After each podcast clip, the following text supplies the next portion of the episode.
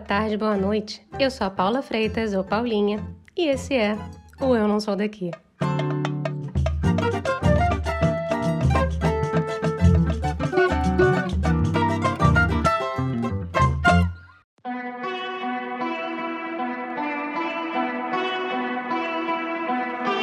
Um mês. Há um mês, o líder russo Vladimir Putin decidiu invadir a Ucrânia. Segundo ele, a Rússia não poderia se sentir segura já que os países do Ocidente continuavam a se meter na geopolítica ucraniana. A Ucrânia é um país relativamente novo que proclamou sua independência em 1991, após a queda da União Soviética. Desde então, a nação do atual líder Vladimir Zelensky tem tentado de pouquinho a pouquinho se alinhar e criar linhas políticas, econômicas e sociais mais com o Ocidente. A Ucrânia é um dos 15 países que faziam parte da antiga União Soviética, que incluía Geórgia, Lituânia, Estônia, Armênia, Rússia, só para citar alguns. Na cabeça do Putin, e se é que dá para afirmar o que acontece lá dentro, desde a independência dessas 15 nações da antiga União Soviética que a história russa começou a se desintegrar. Ele já chegou a afirmar recentemente que a Ucrânia nunca teve uma tradição de nação? Bem, tem um mês que ele começou a bombardear cidades ucranianas, que assistimos à morte de inocentes e um êxodo de milhões de refugiados. E a gente continua sem saber exatamente qual o significado e o objetivo dessa guerra para Vladimir Putin. Por quê, meu Deus? Por quê? E também é difícil ter proporção do que está acontecendo dentro da Rússia, assim, no dia a dia. O que sabemos é que mais de 15 mil pessoas já foram presas em protestos, que veículos de mídia estão sendo obrigados a saírem do país para continuar trabalhando ou simplesmente pararam de funcionar. Acesso às redes sociais como Facebook tem sido limitado à população russa e várias grandes empresas resolveram deixar o país. Além disso, uma lei de falsa informação foi instaurada com o risco de 15 anos de prisão para quem estiver dividindo informação errada, entre aspas, né? Por exemplo, chamando a guerra contra a Ucrânia de guerra. Pois é, é o que parece mesmo. A péssima e terrível e velha censura. Nas duas últimas semanas, relatos direto da Rússia circularam nas redes sociais do Ocidente contando casos de pessoas sendo paradas no meio da rua em Moscou e que foram forçadas a terem seus celulares revistados por policiais e agentes russos.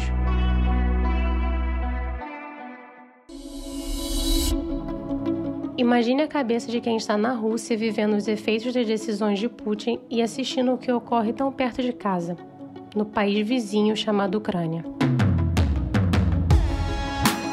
Agora você imagina ser brasileira, negra e estar num país como a Rússia, no meio do furacão. Marcela Anunciação é química e mora em Moscou desde 2016.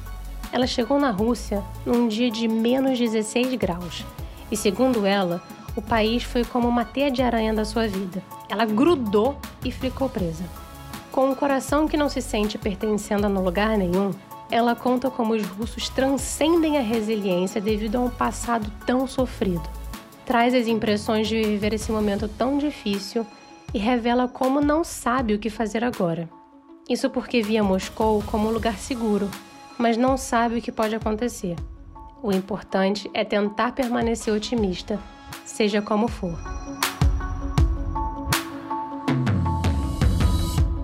Marcela, muito obrigada por você estar aqui nesta noite comigo para bater esse papo sobre Rússia. Ah, obrigada a você pelo convite. Um prazer estar aqui. Não, te agradeço muito. Sei que os momentos que a gente está vivendo não são momentos fáceis, então te agradeço de verdade, viu? Tá certo, obrigada a você. Começar do começo, começar do básico, porque é sempre uhum. importante a gente amaciar o terreno. Justo. Conte para mim, por favor, e para quem está escutando a gente, quem é Marcela por Marcela? Bom, Marcela é muitas coisas. Marcela é uma mulher negra, brasileira, de São Paulo. Eu tenho 33 anos. Eu sou química, mas eu trabalho como professora de inglês e eu vivo em Moscou. Eu falei que eram muitas coisas, nem são tantas coisas assim, na verdade. É bastante coisa, não são infinitas, mas não, exato. É bastante.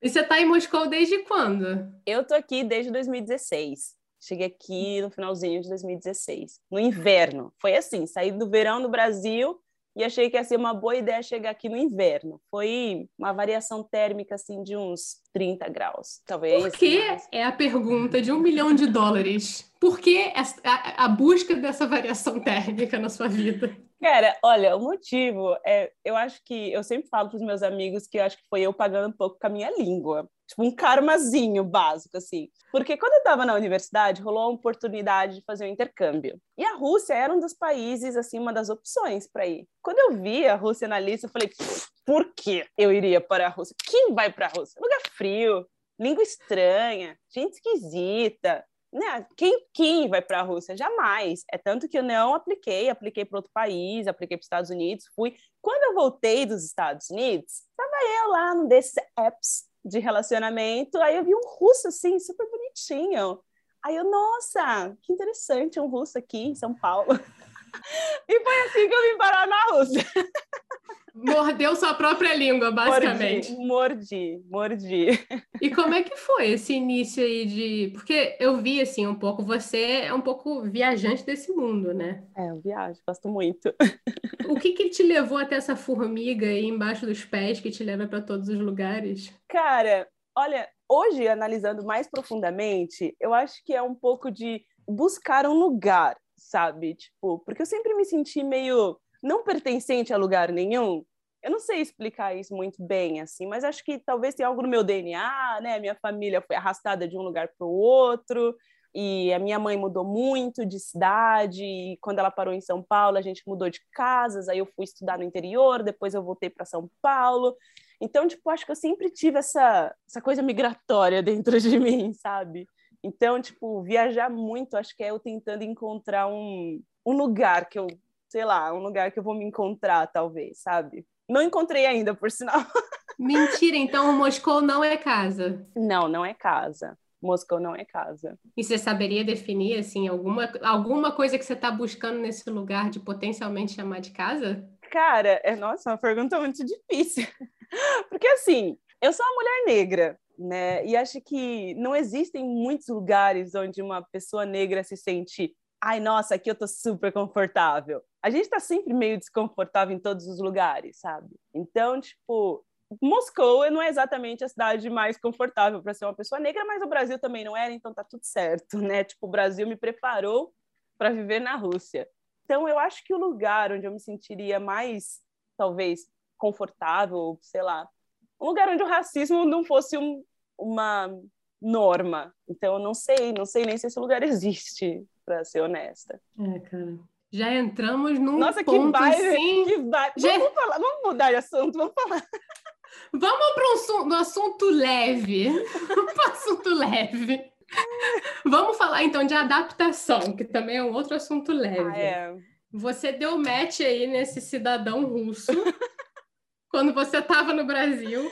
E aí Exato. você chegou na Rússia, como é que foi esse processo de adaptação? Cara, foi assim, a gente se conheceu no Brasil, a gente, né, namorou no Brasil, morou junto no Brasil, tal. E aí ele precisou voltar para a Rússia e eu estava estudando ainda, estava terminando a faculdade, tal. Aí ele falou: "Ah, vem aqui, tal, passar umas férias". Aí eu tipo: "Ai, nossa, vamos, super exótico, super diferente". Aí eu falei: "Ah, vou, vou dar uma estudadinha aqui no idioma para chegar lá sabendo falar um oi, tchau e aí tudo bem". E aí eu comecei no Brasil estudar russo. Eu demorei um, um mês só para aprender o alfabeto, basicamente. E como dizer algumas palavras, que é outro alfabeto, tudo, né? Mas eu estava super empolgada, super interessada, assim, com tudo, né? Daí, quando eu cheguei aqui na Rússia, eu cheguei em dezembro, menos 16 graus, assim, tipo, foi a temperatura mais baixa que eu peguei na vida, no primeiro dia que eu cheguei. Mas tudo lindo, aquela neve, tava um dia ensolarado, mas com neve, tudo lindo. Aí passou o primeiro mês, tal, eu ainda tava no, no gás, assim, tal. Aí quando começou, sei lá, o segundo mês, que ficou mais frio ainda, tipo janeiro, fevereiro ali, aí eu falei, ai, será que eu tô gostando desse lugar? e tão, tão escuro, sabe? Tipo, amanhecia às dez e meia da manhã e anoitecia às duas e meia da tarde e não tinha sol, sabe? Tudo gray, assim, cinza. Mas ainda tava, tipo, né? Ai, ai, eba, eba, tal. Daí, tipo, eu vim pra, pra cá pra passar essas férias, aí meu namorado me pediu em casamento, aí, tipo, ai, isso é romântico, tal. E aí eu falei, ah, vou ficar aqui. Eu tava numa festa com uma galera, me ofereceram um emprego lá para dar aula, e eu falei, nossa, tá tudo fluindo legal, sabe? Foi tudo muito rápido. A Rússia, tipo, eu falo que foi uma teia de aranha, sabe? Eu cheguei aqui, fiquei presa. Fui raptada por esse país, não consigo sair mais. E daí, tipo, eu cons consegui emprego muito rápido, sabe? Então, tipo, eu achei que estava me adaptando muito rápido, assim. Mas com o passar do tempo, tipo, eu, eu entendi que eu não conseguia, tipo, tem a questão linguística, né? Tipo, eu não conseguia falar russo, ainda não consigo muito bem, por sinal. Então, tipo, eu ficava, ah, não consigo fazer amizade, não conheço ninguém, não, não tinha muitos brasileiros aqui, sabe? Então, comecei a me sentir meio isolada, assim, porque era só eu, meu esposo e nem a galera do trabalho, assim, era meio difícil de desconectar. Não é que nem no Brasil, né? Toda sexta-feira, happy hour e tal, tipo, é bem diferente, a sociedade é bem diferente. Então, tipo, eu sofri bastante, assim, no começo, sabe? Depois eu conheci uma garota do Brasil, que a gente, tipo, né? Ai, melhores amigas, segura na minha mão, não solta. ninguém solta a mão de ninguém. E daí, tipo, foi ficando mais fácil, né? Foi ficando mais fácil, assim, conforme, tipo, o idioma foi melhorando um pouco, eu fui conhecendo mais pessoas, tal. Então, tipo, hoje eu me considero 70% adaptada. Tipo, o frio já não me afeta tanto mais como antes né? Tipo. 70% é coisa é. pra caramba, viu? Não, demais, demais. Em cinco anos eu consigo, considero um progresso assim incrível. Tô impressionada. Eu acho que melhor que isso só se eu falasse curso fluente, sabe? Aí acho que ia chegar, tipo, nossa, agora eu nada pode me parar nesse país. Você vai chegar lá, calma. Ah, acho que não vai dar tempo. É, pode ser, pode ser, é. pode ser, porque digamos que a situação atual não está das mais fáceis e não. eu queria saber se para começo de conversa se você como você tá nesse uhum. momento. Cara, é assim, é, no começo da pandemia, né, que teve aquele aquele susto, aquele surto coletivo, todo mundo, ai, vamos todos morrer, o que vai ser das nossas vidas, todo mundo se isolando, aquele pânico, sabe? Eu acho que eu tô tipo assim agora, parece que foi a pandemia, só que potencializada porque a gente já passou pela pandemia, a gente já entendeu um pouco, né? Então, tipo, eu tô, eu tô me sentindo como eu estava me sentindo no começo da pandemia, só que com menos esperança de um futuro bom, positivo, porque com a pandemia, apesar do absurdo, tinha, ah, mas vamos fazer vacina, isso, isso, aquilo. Com uma guerra, não, você não consegue fazer uma projeção muito positiva, porque independente do que acontecer, vai ser ruim sabe? tipo, ah, tudo bem, vai acabar em algum momento, mas vai ser ruim, porque, né, as vidas perdidas, tipo, país vizinho, pode ter, sabe, algo que vai acontecer aqui também, e depois que acabar tem as sanções, vai ter desemprego, vai ter crise econômica, vai ter fome. Então, tipo, é diferente da pandemia. Só isso. Então é mais ou menos assim que eu tô me sentindo. Eu tô me sentindo num, vivendo um surto em que eu não consigo imaginar um futuro, sabe, em que algo bom vai, vai acontecer, sabe? Tipo isso. Que merda. Que, que merda. merda. Exato. Que merda. E existe assim, na sua cabeça, você chegou a pensar que isso fosse chegar nesse ponto? Isso não. chegou a passar? Não, eu acho que ninguém honestamente. Porque, como a gente conversou um pouquinho antes, né? Tinha uns 40 dias. Tinha até, tinha até um cara, que esqueci o nome dele no Twitter, que ele ficava postando todos os dias, tipo, dia 39, a Rússia não invadiu a Ucrânia, porque os Estados Unidos ficava, ai, ah, vai atacar, é hoje, é hoje, é hoje, é hoje. Então, tipo, nessa provocação do mundo oeste, e tava virando piada aqui. A gente, ah, olha lá, né? A galera querendo inflar uma guerra que não vai acontecer. E o Putin tinha falado que não tinha intenção de, de atacar. Ele fez mais de, um, mais de um discurso falando, tipo, a gente não quer guerra com ninguém. Isso não é uma postura russa de atacar, a gente só se defende. Tipo, se me atacar, eu vou atacar, sabe? Então, tipo, ninguém estava esperando isso.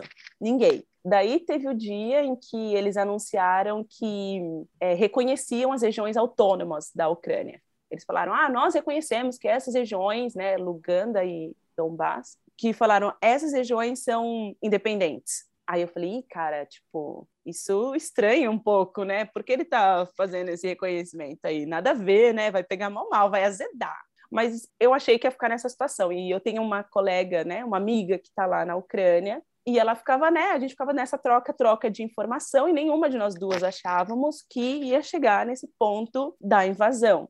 Então, no dia que eu acordei com mensagens no meu celular, várias mensagens no meu celular, e ela falando, começou, a Rússia invadiu a Ucrânia, eu, como assim, bicho? Então, o que eu pensei, tipo, ah, de repente, eles vão invadir essas regiões autônomas para, tipo, proteger. Estou fazendo aqui aspas, né? Para proteger essas regiões que querem ser autônomas. Eu achei que era que ia para aí. Quando mostrou esse avanço em direção a Kiev, eu falei, pronto. Ferrou. Ferrou. E aí foi pânico, assim, porque eu comecei a ver, eu comecei a consumir uma quantidade de notícia pelo Twitter, assim, insana, insana. Nunca na minha vida eu tinha consumido tanta notícia de bomba, bombardeio, bomba, bombardeio. Eu comecei a sonhar sabe? Eu comecei a sonhar. Eu moro no 11 andar. E assim, a Ucrânia e a Rússia é muito parecido, as cidades, né? Porque a mesma, sei lá, os prédios são parecidos, a mesma, a mesma arquitetura, né? Então, tipo, quando eu via os vídeos das cidades sendo bombardeadas, eu via Moscou. Então, eu ficava olhando assim pela janela da minha casa e eu, cara, imagina, sabe, isso acontecendo aqui. Então, eu conseguia visualizar o mesmo cenário acontecendo.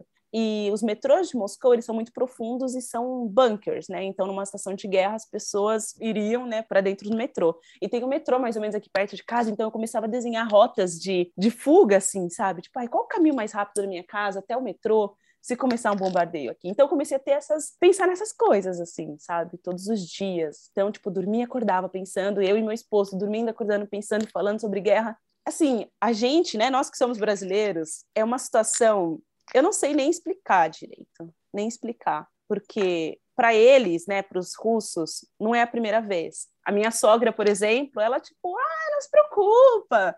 A gente já passou pelos os anos 90, foi tipo todo mundo matando todo mundo na rua, sabe? Quando teve a queda da União Soviética, tipo, né, vai ficar tudo bem, já passou por coisas piores, sabe? Não se preocupa. Vai ficar tudo, vai ficar tudo certo. Então assim, eu falo que os russos eles transcenderam a resiliência, porque assim, nada, nada de pior vai acontecer além do que já aconteceu no passado, sabe? Então a escala de desgraça deles é outra. Então, tipo, eu, os outros estrangeiros, estamos todos assim, puro surto, e os russos, tipo, é, relaxa, só mais, um, só mais uma treta aí, sabe? Teu marido não fica, ele, no fim das contas, porque ele tá meio que assim, ele sendo russo, uhum. ele tá meio que no meio, ele é meio que o termômetro, né? Entre a é. sociedade é. E você o pêndulo dele tá mais para qual lado? Cara, ele é muito. Ele é muito. Como eu posso dizer? Ele é muito esclarecido. ele é muito esclarecido, assim, né? Tipo, como ele viveu muito tempo fora da Rússia tal, né? Os russos, na verdade, eles são muito orgulhosos e patrióticos, né? Então, tipo, ah, se eles enxergam que isso seria uma ameaça à nação russa, né? Por exemplo, ah, colocar a OTAN na borda da fronteira, sabe? Isso é uma ameaça à Rússia, né? E já foi acordado anos atrás de que a OTAN não se aproximaria à fronteira à Rússia, né? Então, tipo, muita gente fica, tá errado, tá errado. Mas essa ameaça de aproximação ao território russo, que é a nossa pátria e etc., que a gente precisa proteger, também é, é errado. Então, eles ficam nesse conflito, assim, né? E eu, particularmente, né, tipo, eu tento ficar meio neutra, assim, tipo, é. não neutra no sentido de, né, ai, sim, não, não, tipo, óbvio que o que está acontecendo lá é inaceitável, sabe? Inaceitável. Mas existe, assim, eu fico pensando aqui na minha cabeça, você falou, né, que você olhava para fora da janela e você, você conseguia imaginar o bombardeamento em Kiev, por exemplo, como se fosse aí do lado, né? Porque como Exato. o cenário é muito parecido, poderia ser aí do lado. Exato. Você vê algum tipo de mudança diária desde que isso tudo começou na Ucrânia, só que agora na Rússia? Em que, em que sentido? Tipo, a movimentação das pessoas, isso? Não. É. Não, porque assim, eu moro, eu não moro longe do centro, eu moro, sei lá, umas quatro estações da Praça Vermelha, sabe? Que é, tipo, muitíssimo perto. Só que é uma região residencial, sabe? Uhum. Então, aqui, no meu bairro, na minha região, não tem nada, tá? Tipo, eu vou trabalhar todos. É tanto, por sinal, no primeiro dia que teve o ataque, eu acordei e falei, e agora? O que, que eu faço? Eu, eu vou trabalhar? Eu, eu tava esperando alguém, sabe, ligar, tipo, ai, cancela o mundo, acabou, fica em casa, sei lá, sabe? Então, tipo, acordei e falei, e agora, o que, que eu faço? Aí eu entrei no grupo do WhatsApp do, do, da galera do trabalho e a galera perguntando, tipo, coisas triviais, assim, sabe? Eu falei, o quê, galera? Será que ninguém viu a notícia? Meu Deus! E eu fui pro trabalho, porque parecia tudo normal. Então eu fui andando, assim, tipo, super nervosa, meu estômago doendo, sabe? Uma gastrite.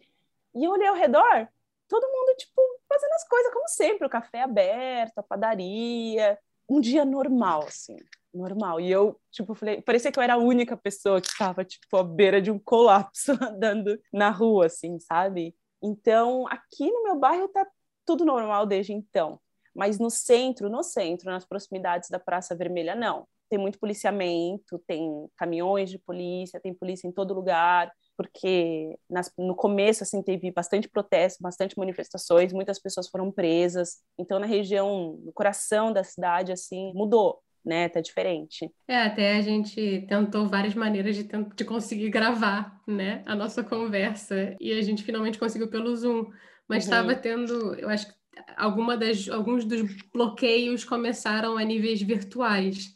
Uhum. Quais são algumas coisas que mudaram no seu cotidiano? Talvez não visivelmente, mas. Não, para mim, assim, né? Começou com a rede social, né? Tipo, o Facebook, acho que foi o primeiro que começou a apresentar lentidão, depois não carregou mais e depois parou de funcionar, né? Então, tipo, primeiro foi o Facebook, depois foi o Twitter, Tipo, o Twitter também, tipo, começou com a lentidão e saiu do ar. Mas os outros, as outras mídias sociais, tipo, Instagram, continua funcionando, né? Tipo, as, as mídias russas, né? Tipo, VK, a Telegram, WhatsApp, essas coisas estão todas funcionando.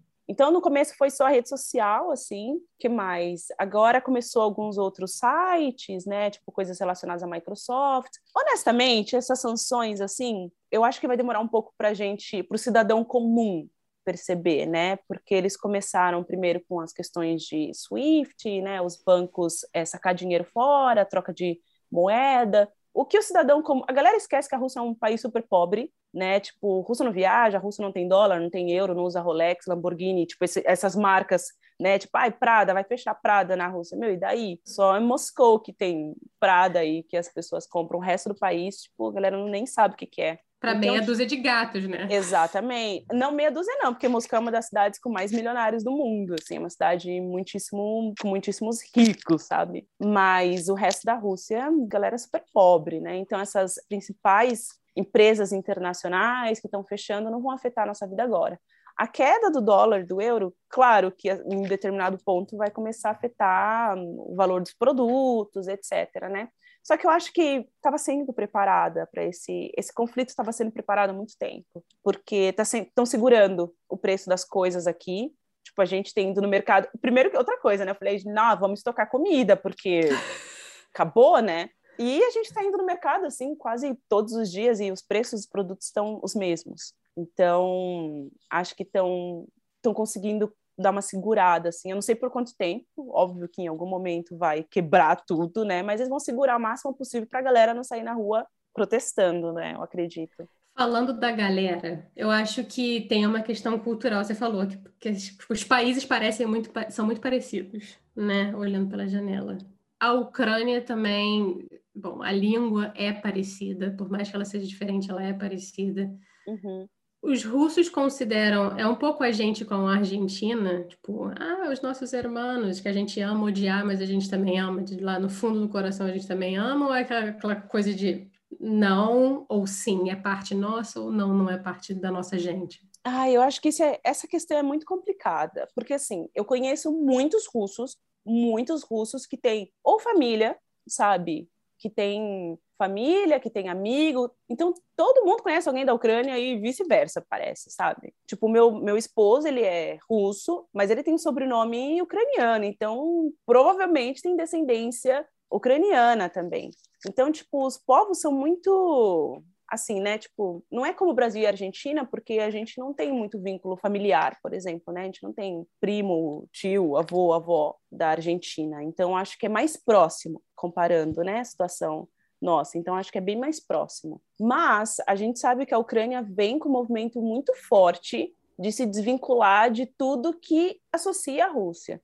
Por exemplo, a religião ortodoxa, né? Tipo, esses países compartilham dessa mesma religião. Há pouquíssimo tempo atrás, a Ucrânia falou, tipo, não, agora a gente tem uma religião ortodoxa, ele, eu não lembro exatamente o nome, mas eles meio que mudaram um pouco para desassociar, eles cortaram relações com a Igreja Ortodoxa Russa. Então, com esses passar dos anos, assim, não tanto tempo atrás, eles estão tentando, tipo, Rússia é Rússia, Ucrânia é Ucrânia. Até a questão da língua, né? Porque é, ucraniano e russo eram ensinados na escola. Agora eles, tipo, não, não vamos ensinar russo mais, então vai ser só ucraniano. Então quem aprendeu, aprendeu, quem não aprendeu, não aprende mais. Então acho que está nesse processo de separação, e o que é muito complicado, porque tem muitas regiões dentro da Ucrânia em que a população é majoritariamente russa. A Crimeia, por exemplo, eu visitei a Crimeia não tem dois anos atrás. A população é russa-russa, né? A galera fala russo, sabe? Todo mundo é russo. Aí teve aquela treta lá que o Putin falou: ah, já que todo mundo é russo, vamos perguntar quem quer entrar na Rússia. Aí todo mundo levantou a mão, aí ele foi lá e colocou uma ponte e chamou de Rússia, para resumir, né? Então, tipo, tem, esse, tem esses conflitos, né? Aí a Ucrânia, tipo, que isso, mas está dentro do nosso território, mas, né? E acho que essas situações vão agravando, né? Vai criando indiferenças, indiferenças, até o momento que chega onde chegou agora, né? E o Putin não é muito famoso por usar soft power, né? É uma skill que ele não tem. O homem foi espião e o homem não consegue ser sutil até chegar no vamos ver. Não, de jeito nenhum. tipo, esse, essa diplomacia, ah, então vamos. Porque, tipo, acho que seria muito mais fácil aproximar, né? Os, os dois países, os povos, etc. Mas não, acho que foi separando, separando, separando, chegar num até che... depois do que aconteceu agora, eu não consigo imaginar um cenário em que os dois povos vão se ver como irmãos. Ao contrário, imagina, vai criar tipo um ódio real, né? Uhum. Depois dessa situação, não tem como imaginar um cenário em que, né, vai aproximar os dois países, infelizmente. É, é uma coisa engraçada porque até a questão engraçada é uma palavra não muito correta de ser usada nesse momento, Paula. Mas o Putin tem uma aprovação muito alta né? O Putin, o Putin. Acho que, acho que as estatísticas que saem daqui em relação a ele, acho que a gente não devia levar muito a sério, assim. Eu não conheço um único ser humano que vota nele, mas assim, né? Ele é eleito sempre nos últimos o quê, 20 anos, com 99,99% ,99 dos votos, sabe? E a oposição não tem, né? Se tiver, acontece alguma coisa, sei lá. É. É, é, é, que é um momento muito delicado, né? É aquela coisa, a gente estava conversando antes e no fim das contas não, acho que você falou uma coisa muito certa. Não existe mocinho e bandido nessa história. Uhum. Todo mundo é um pouco mocinho, todo mundo é um pouco bandido, talvez mais bandido do que mocinho claro. nesse momento. Exato. Mas eu acho que até se a gente falar sobre o líder ucraniano, né, o Zelensky, é, e todo o histórico que ele tem, que eu acho, eu estava escutando no outro dia, muito curioso, ele era um comediante que fazia muito sucesso na Rússia, né? É, ele fez filme, fez dublagem de, de animação, sabe? Isso é muito louco para mim, pensar que o cara que teve uma escolaridade russa, fazia sucesso na Rússia. É ironia. É muito louco, é muito louco, a história é muito louca. Eu ia te perguntar, assim, quais são seus planos, né? Vocês estão pensando em should I stay or should I go? Essa é a pergunta, assim, todos os dias. Porque, assim, a Rússia é um país assim, economicamente muito parecido com o Brasil. Então, tipo, comparando, assim, viver na Rússia e viver no Brasil, eu sempre achei a Rússia mais segura, né? Moscou é, é uma cidade super segura, super segura. Você pode andar, sei lá, com, sabe, celular na mão, essas coisas, né, que no Brasil, tipo, uau, você anda com o celular na mão no centro da cidade, que louco. Então, tipo, Moscou é uma cidade muito segura, eu sempre me senti muito segura, tipo, para andar à noite, sozinha, qualquer coisa. Mas eu também, ao mesmo tempo, eu nunca vi a Rússia como um lugar onde, sei lá, você é, como eu posso explicar, em que dá para você fazer muita, conquistar muitas coisas, né? Tipo, os créditos com banco é insano, as taxas de juros, é super difícil comprar casa, comprar carro, sabe? E isso é muito parecido com o Brasil, né? Tipo, a menos que você tenha um salário que pague muitíssimo bem, você não consegue, sei lá, conquistar muitas coisas materiais, digamos assim, né? Mas a qualidade de vida aqui, comparando com o Brasil, eu acho infinitamente melhor. Então eu viveria aqui por muito tempo se não fosse pelo que aconteceu agora. Depois que aconteceu, é tipo como se não tivesse mais nada, né? Porque o pouco que tinha vai acabar. que é a segurança, né? Porque eu acho que vai aumentar a repressão policial, controle. Estavam é, mostrando né, umas situações de jovens andando no centro e a polícia parando e abrindo o celular da galera, né? Para ver se tinha, sei lá, talvez propaganda contra a guerra, né? Gente que não suporta o governo e que não apoia o governo e está fazendo algum post na internet. Então a polícia estava simplesmente vendo, abrindo o celular da galera para ver o que eles estavam postando. E quem se recusava a mostrar o celular estava sendo levado, sabe? Então, tipo, tudo que tinha aqui que me fazia ficar, eu estou entendendo que vai acabar. Então, agora eu tô tipo, putz. Porque ao mesmo tempo que eu entendo que o Brasil também está em guerra, né? Tipo, a gente tem né, uma guerra contra a população negra, né? Existe um genocídio negro no Brasil e é um dos motivos pelo qual eu pensei em não voltar para lá. Então eu estou muito perdida assim sobre o que fazer, né? Muitíssimo perdida, porque o país vai aqui vai colapsar e eu não, eu particularmente não quero viver num país que dá louca, no, deu a louca no presidente, vai invadir um outro país, bombardear todo mundo, sabe? E vai saber o que vai acontecer aqui. E a nossa saúde mental não tem como viver num país em guerra, né? claro. se você pode sair. Mas eu também não quero voltar para o Brasil. então eu tô meio, tô meio perdida, na verdade, assim, tentando Imagina. pensar o que fazer, para onde ir, etc.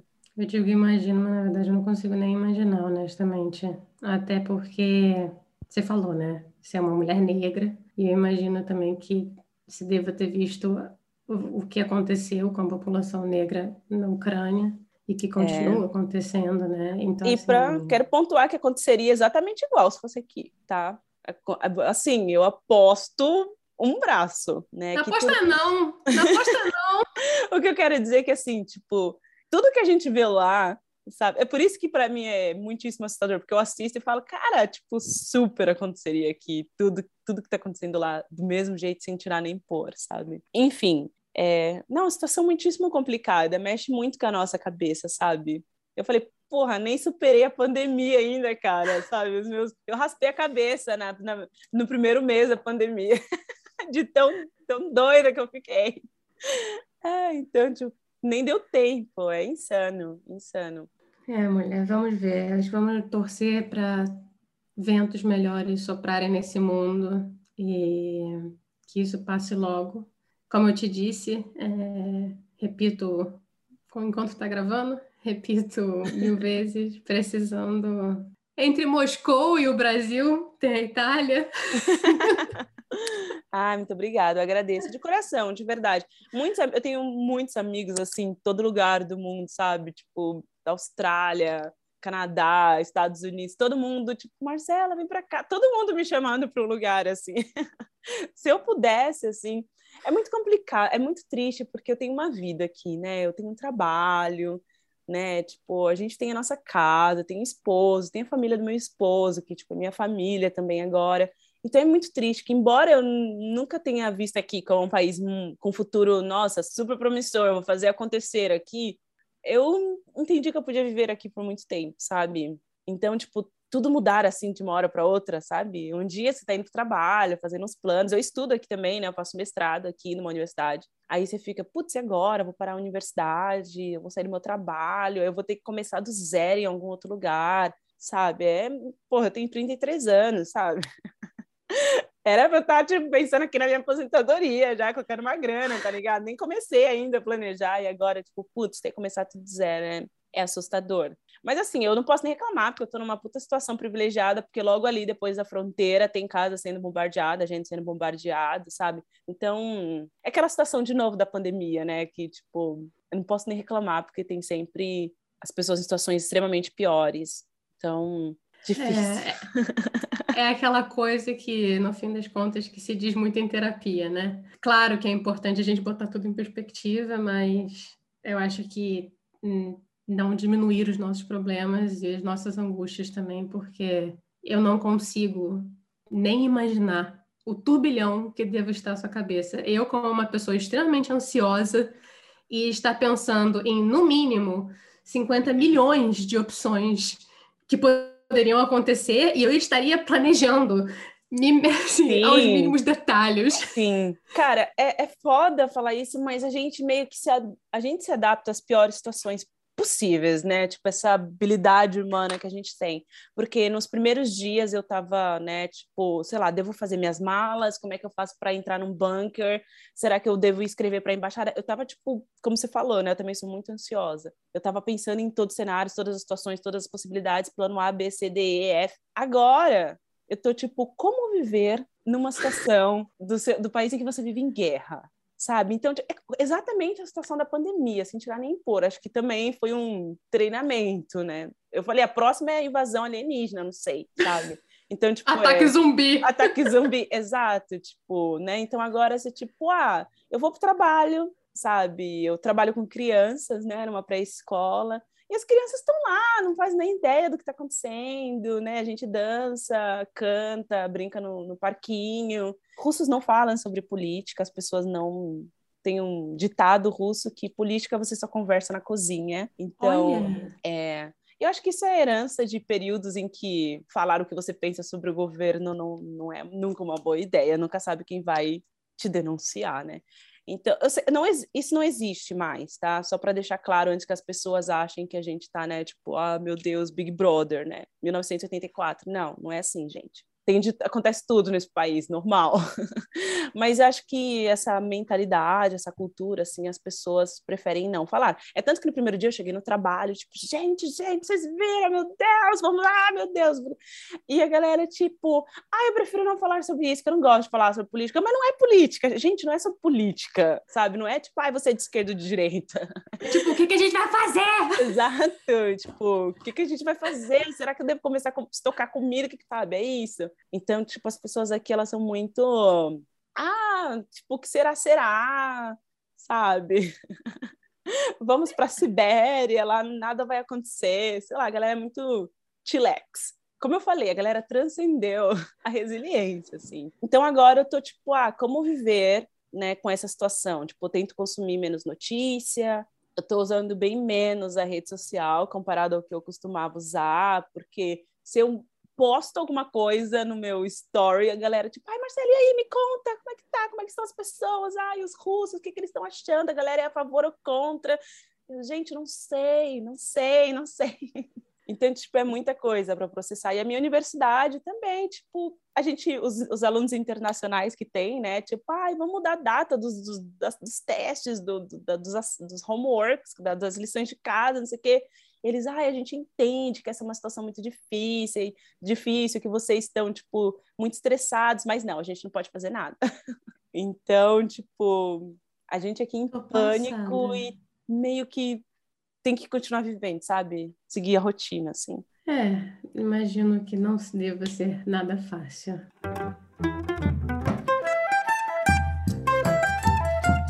Vamos tentar agora aliviar um pouco. Vamos. A vida.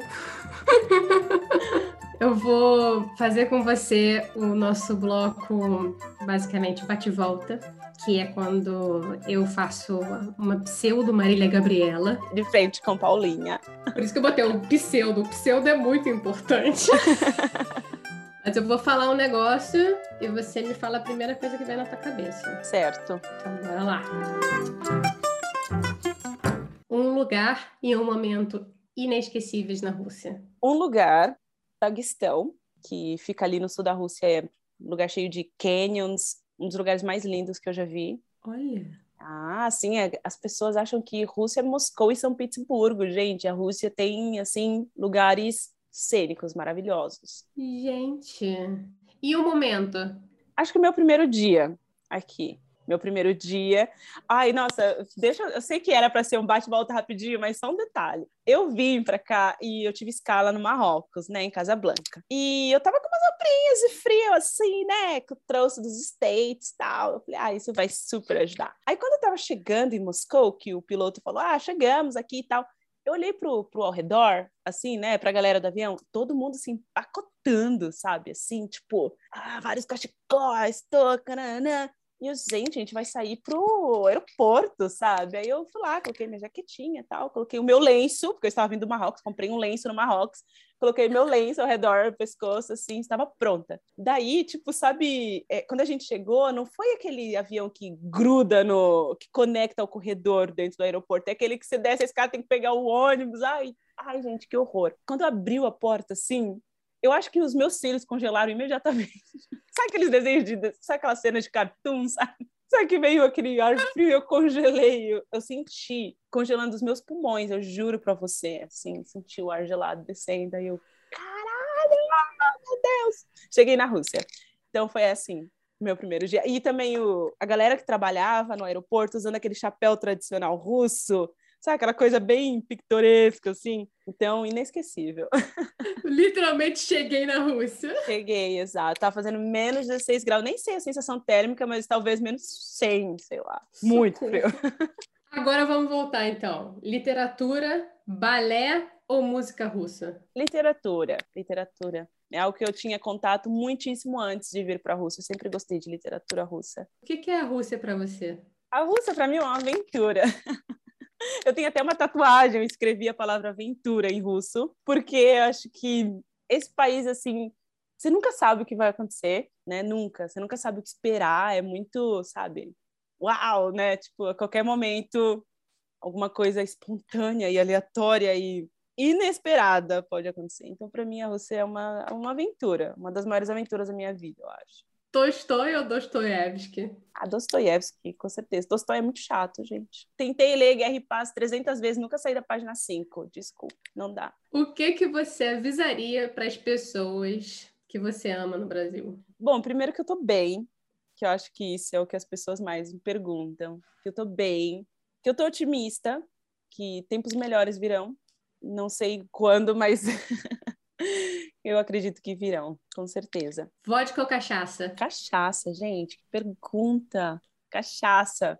Vodka é bom, mas não tem gosto. Você bebe que nem água. Aqui, né? A vodka daqui, tipo, não tem gosto. Você bebe, tipo, nossa, não tem gosto de nada. Aí você bebe uma, duas, três e, e morreu. Uma dica: nunca beba com russo.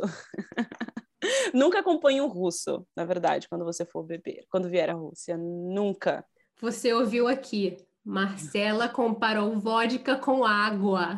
Não, tá? é não, mas é verdade. A vodka, a vodka russa boa, uma vodka boa, ela não tem um sabor muito forte. Né? Ela tem um sabor muitíssimo leve.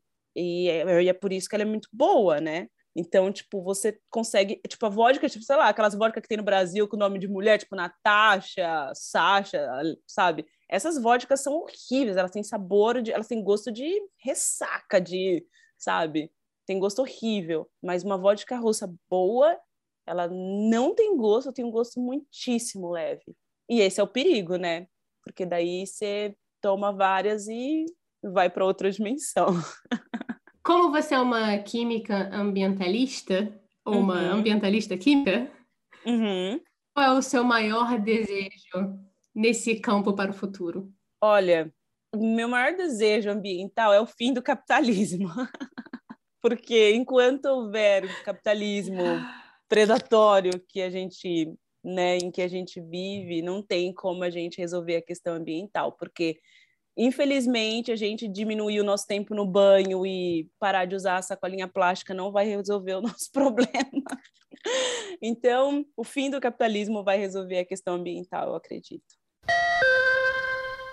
Para terminar, vamos de modo avião, que é quando eu uhum. pergunto para a galera, quer pedir uma dica, de, pode ser de livro, de filme, música, série. Se for russo, você ganha bônus. Ah, então eu vou ganhar muitos bônus, porque, olha, o que eu mais quero é que o mundo oeste entenda que o Putin ele não representa a Rússia, né? Tipo, o povo russo é muito maior que ele, né? As pessoas não querem essa guerra, as pessoas não querem, tipo, ver, né, pessoas que são tão próximas, que têm vínculo familiar, que são amigos, que são, né, os vizinhos, serem atacados por nós, né? Vou falar nós, vou me incluir aqui no, no pacote. Então, tipo, eu quero que o mundo oeste pense que o russo é muito maior que isso, né? E o povo russo é um povo herói, né? Um povo heróico. Se a gente não está dentro de um né, sistema muito zoado, falando uma língua muito estranha, graças aos russos. Enfim, então quero que as pessoas, né, tipo, entendam um pouco da mentalidade russa, da cultura russa, né, para ver que isso não, re, não representa o que, que esse povo realmente é.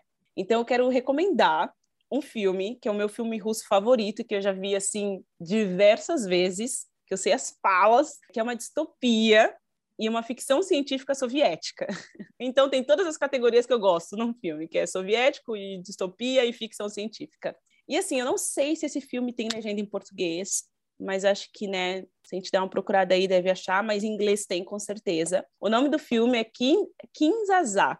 Eu acho que você pode escrever em algum lugar aí, Kim Zazá. Esse filme é maravilhoso. É uma comédia, é, é incrível. Super recomendo. Olha. Muito legal. E eu também queria recomendar uma banda, que é uma banda russa, que é música eletrônica com um pouco de hip hop.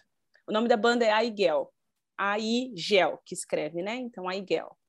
E eles são muito legais. É uma menina que canta, ela é tartária, mas ela canta em russo e tartária também. E é uma música eletrônica, super moderna, sabe? É muito legal. Então é isso que eu quero recomendar aí para vocês. Espero que vocês gostem. Eu preciso te fazer uma pergunta agora idiota e você segura na minha mão e faz de conta que eu não estou te perguntando. Finge que eu sou uma criança de três anos de idade. Você falou aí que é Tartare? É, é porque assim, a, dentro da Rússia tem muitas nacionalidades, né? Tem cáucasos, tem asiáticos, né? Tem, tipo, muitíssimo, acho que tem 200 nacionalidades dentro da Rússia, sabe? Eu não sei, eu não lembro exatamente. Então tem essa região do Kazan, né, que fica, ai meu Deus, onde fica o Kazan? Acho que em direção à região central da Rússia, em que tem esse, um, esse outro povo, que eles têm língua diferente tal, mesmo eles sendo, né, viver, vivem dentro da Rússia. Então, ela é dessa nacionalidade. Então, a Rússia é um país muito diverso, tem muitas, tem muitas, muitas nacionalidades aqui dentro, é impressionante. Porque o país é muito vasto também, né? Então, tipo, na região da, da Sibéria, né, tem um povo que parece completamente diferente, tem asiáticos, cáucasos, super diverso, povo muitíssimo diverso.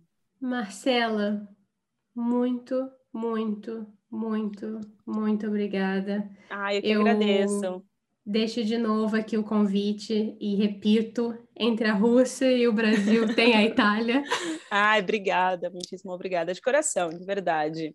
Mas assim, eu quero muito, muito não, acreditar que não vai ser preciso sair daqui, sabe? Porque eu gosto de viver aqui agora, sabe? Eu tô 70% adaptada.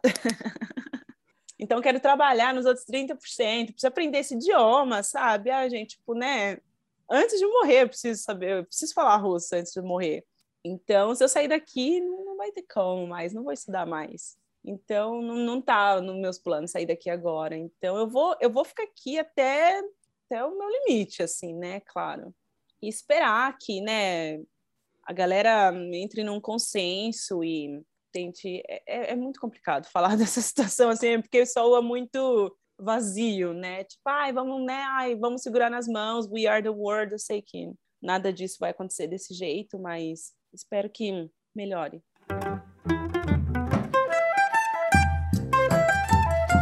Não esqueçam, por favor, de seguir o nosso podcast no Spotify, na Apple Podcasts, ou seja, lá onde você escutar, e deixe cinco estrelinhas, hein? A gente também pode ser encontrado no Instagram, no nsdaqui. Ou querendo mandar aquela resenha boa, basta mandar um e-mail para nsdaquipod.gmail.com Você deve estar se perguntando por que a gente não teve um momento sorrindo hoje. Eu acho que, tendo um mínimo de sensibilidade, a gente pode entender que o assunto, o tema e falar sobre o momento sorrindo nesse momento não cabia muito, né?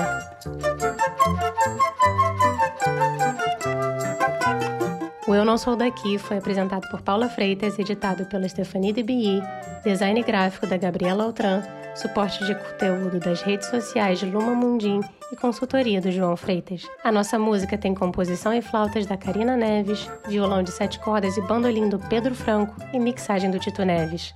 Até semana que vem, pessoal. Fiquem bem.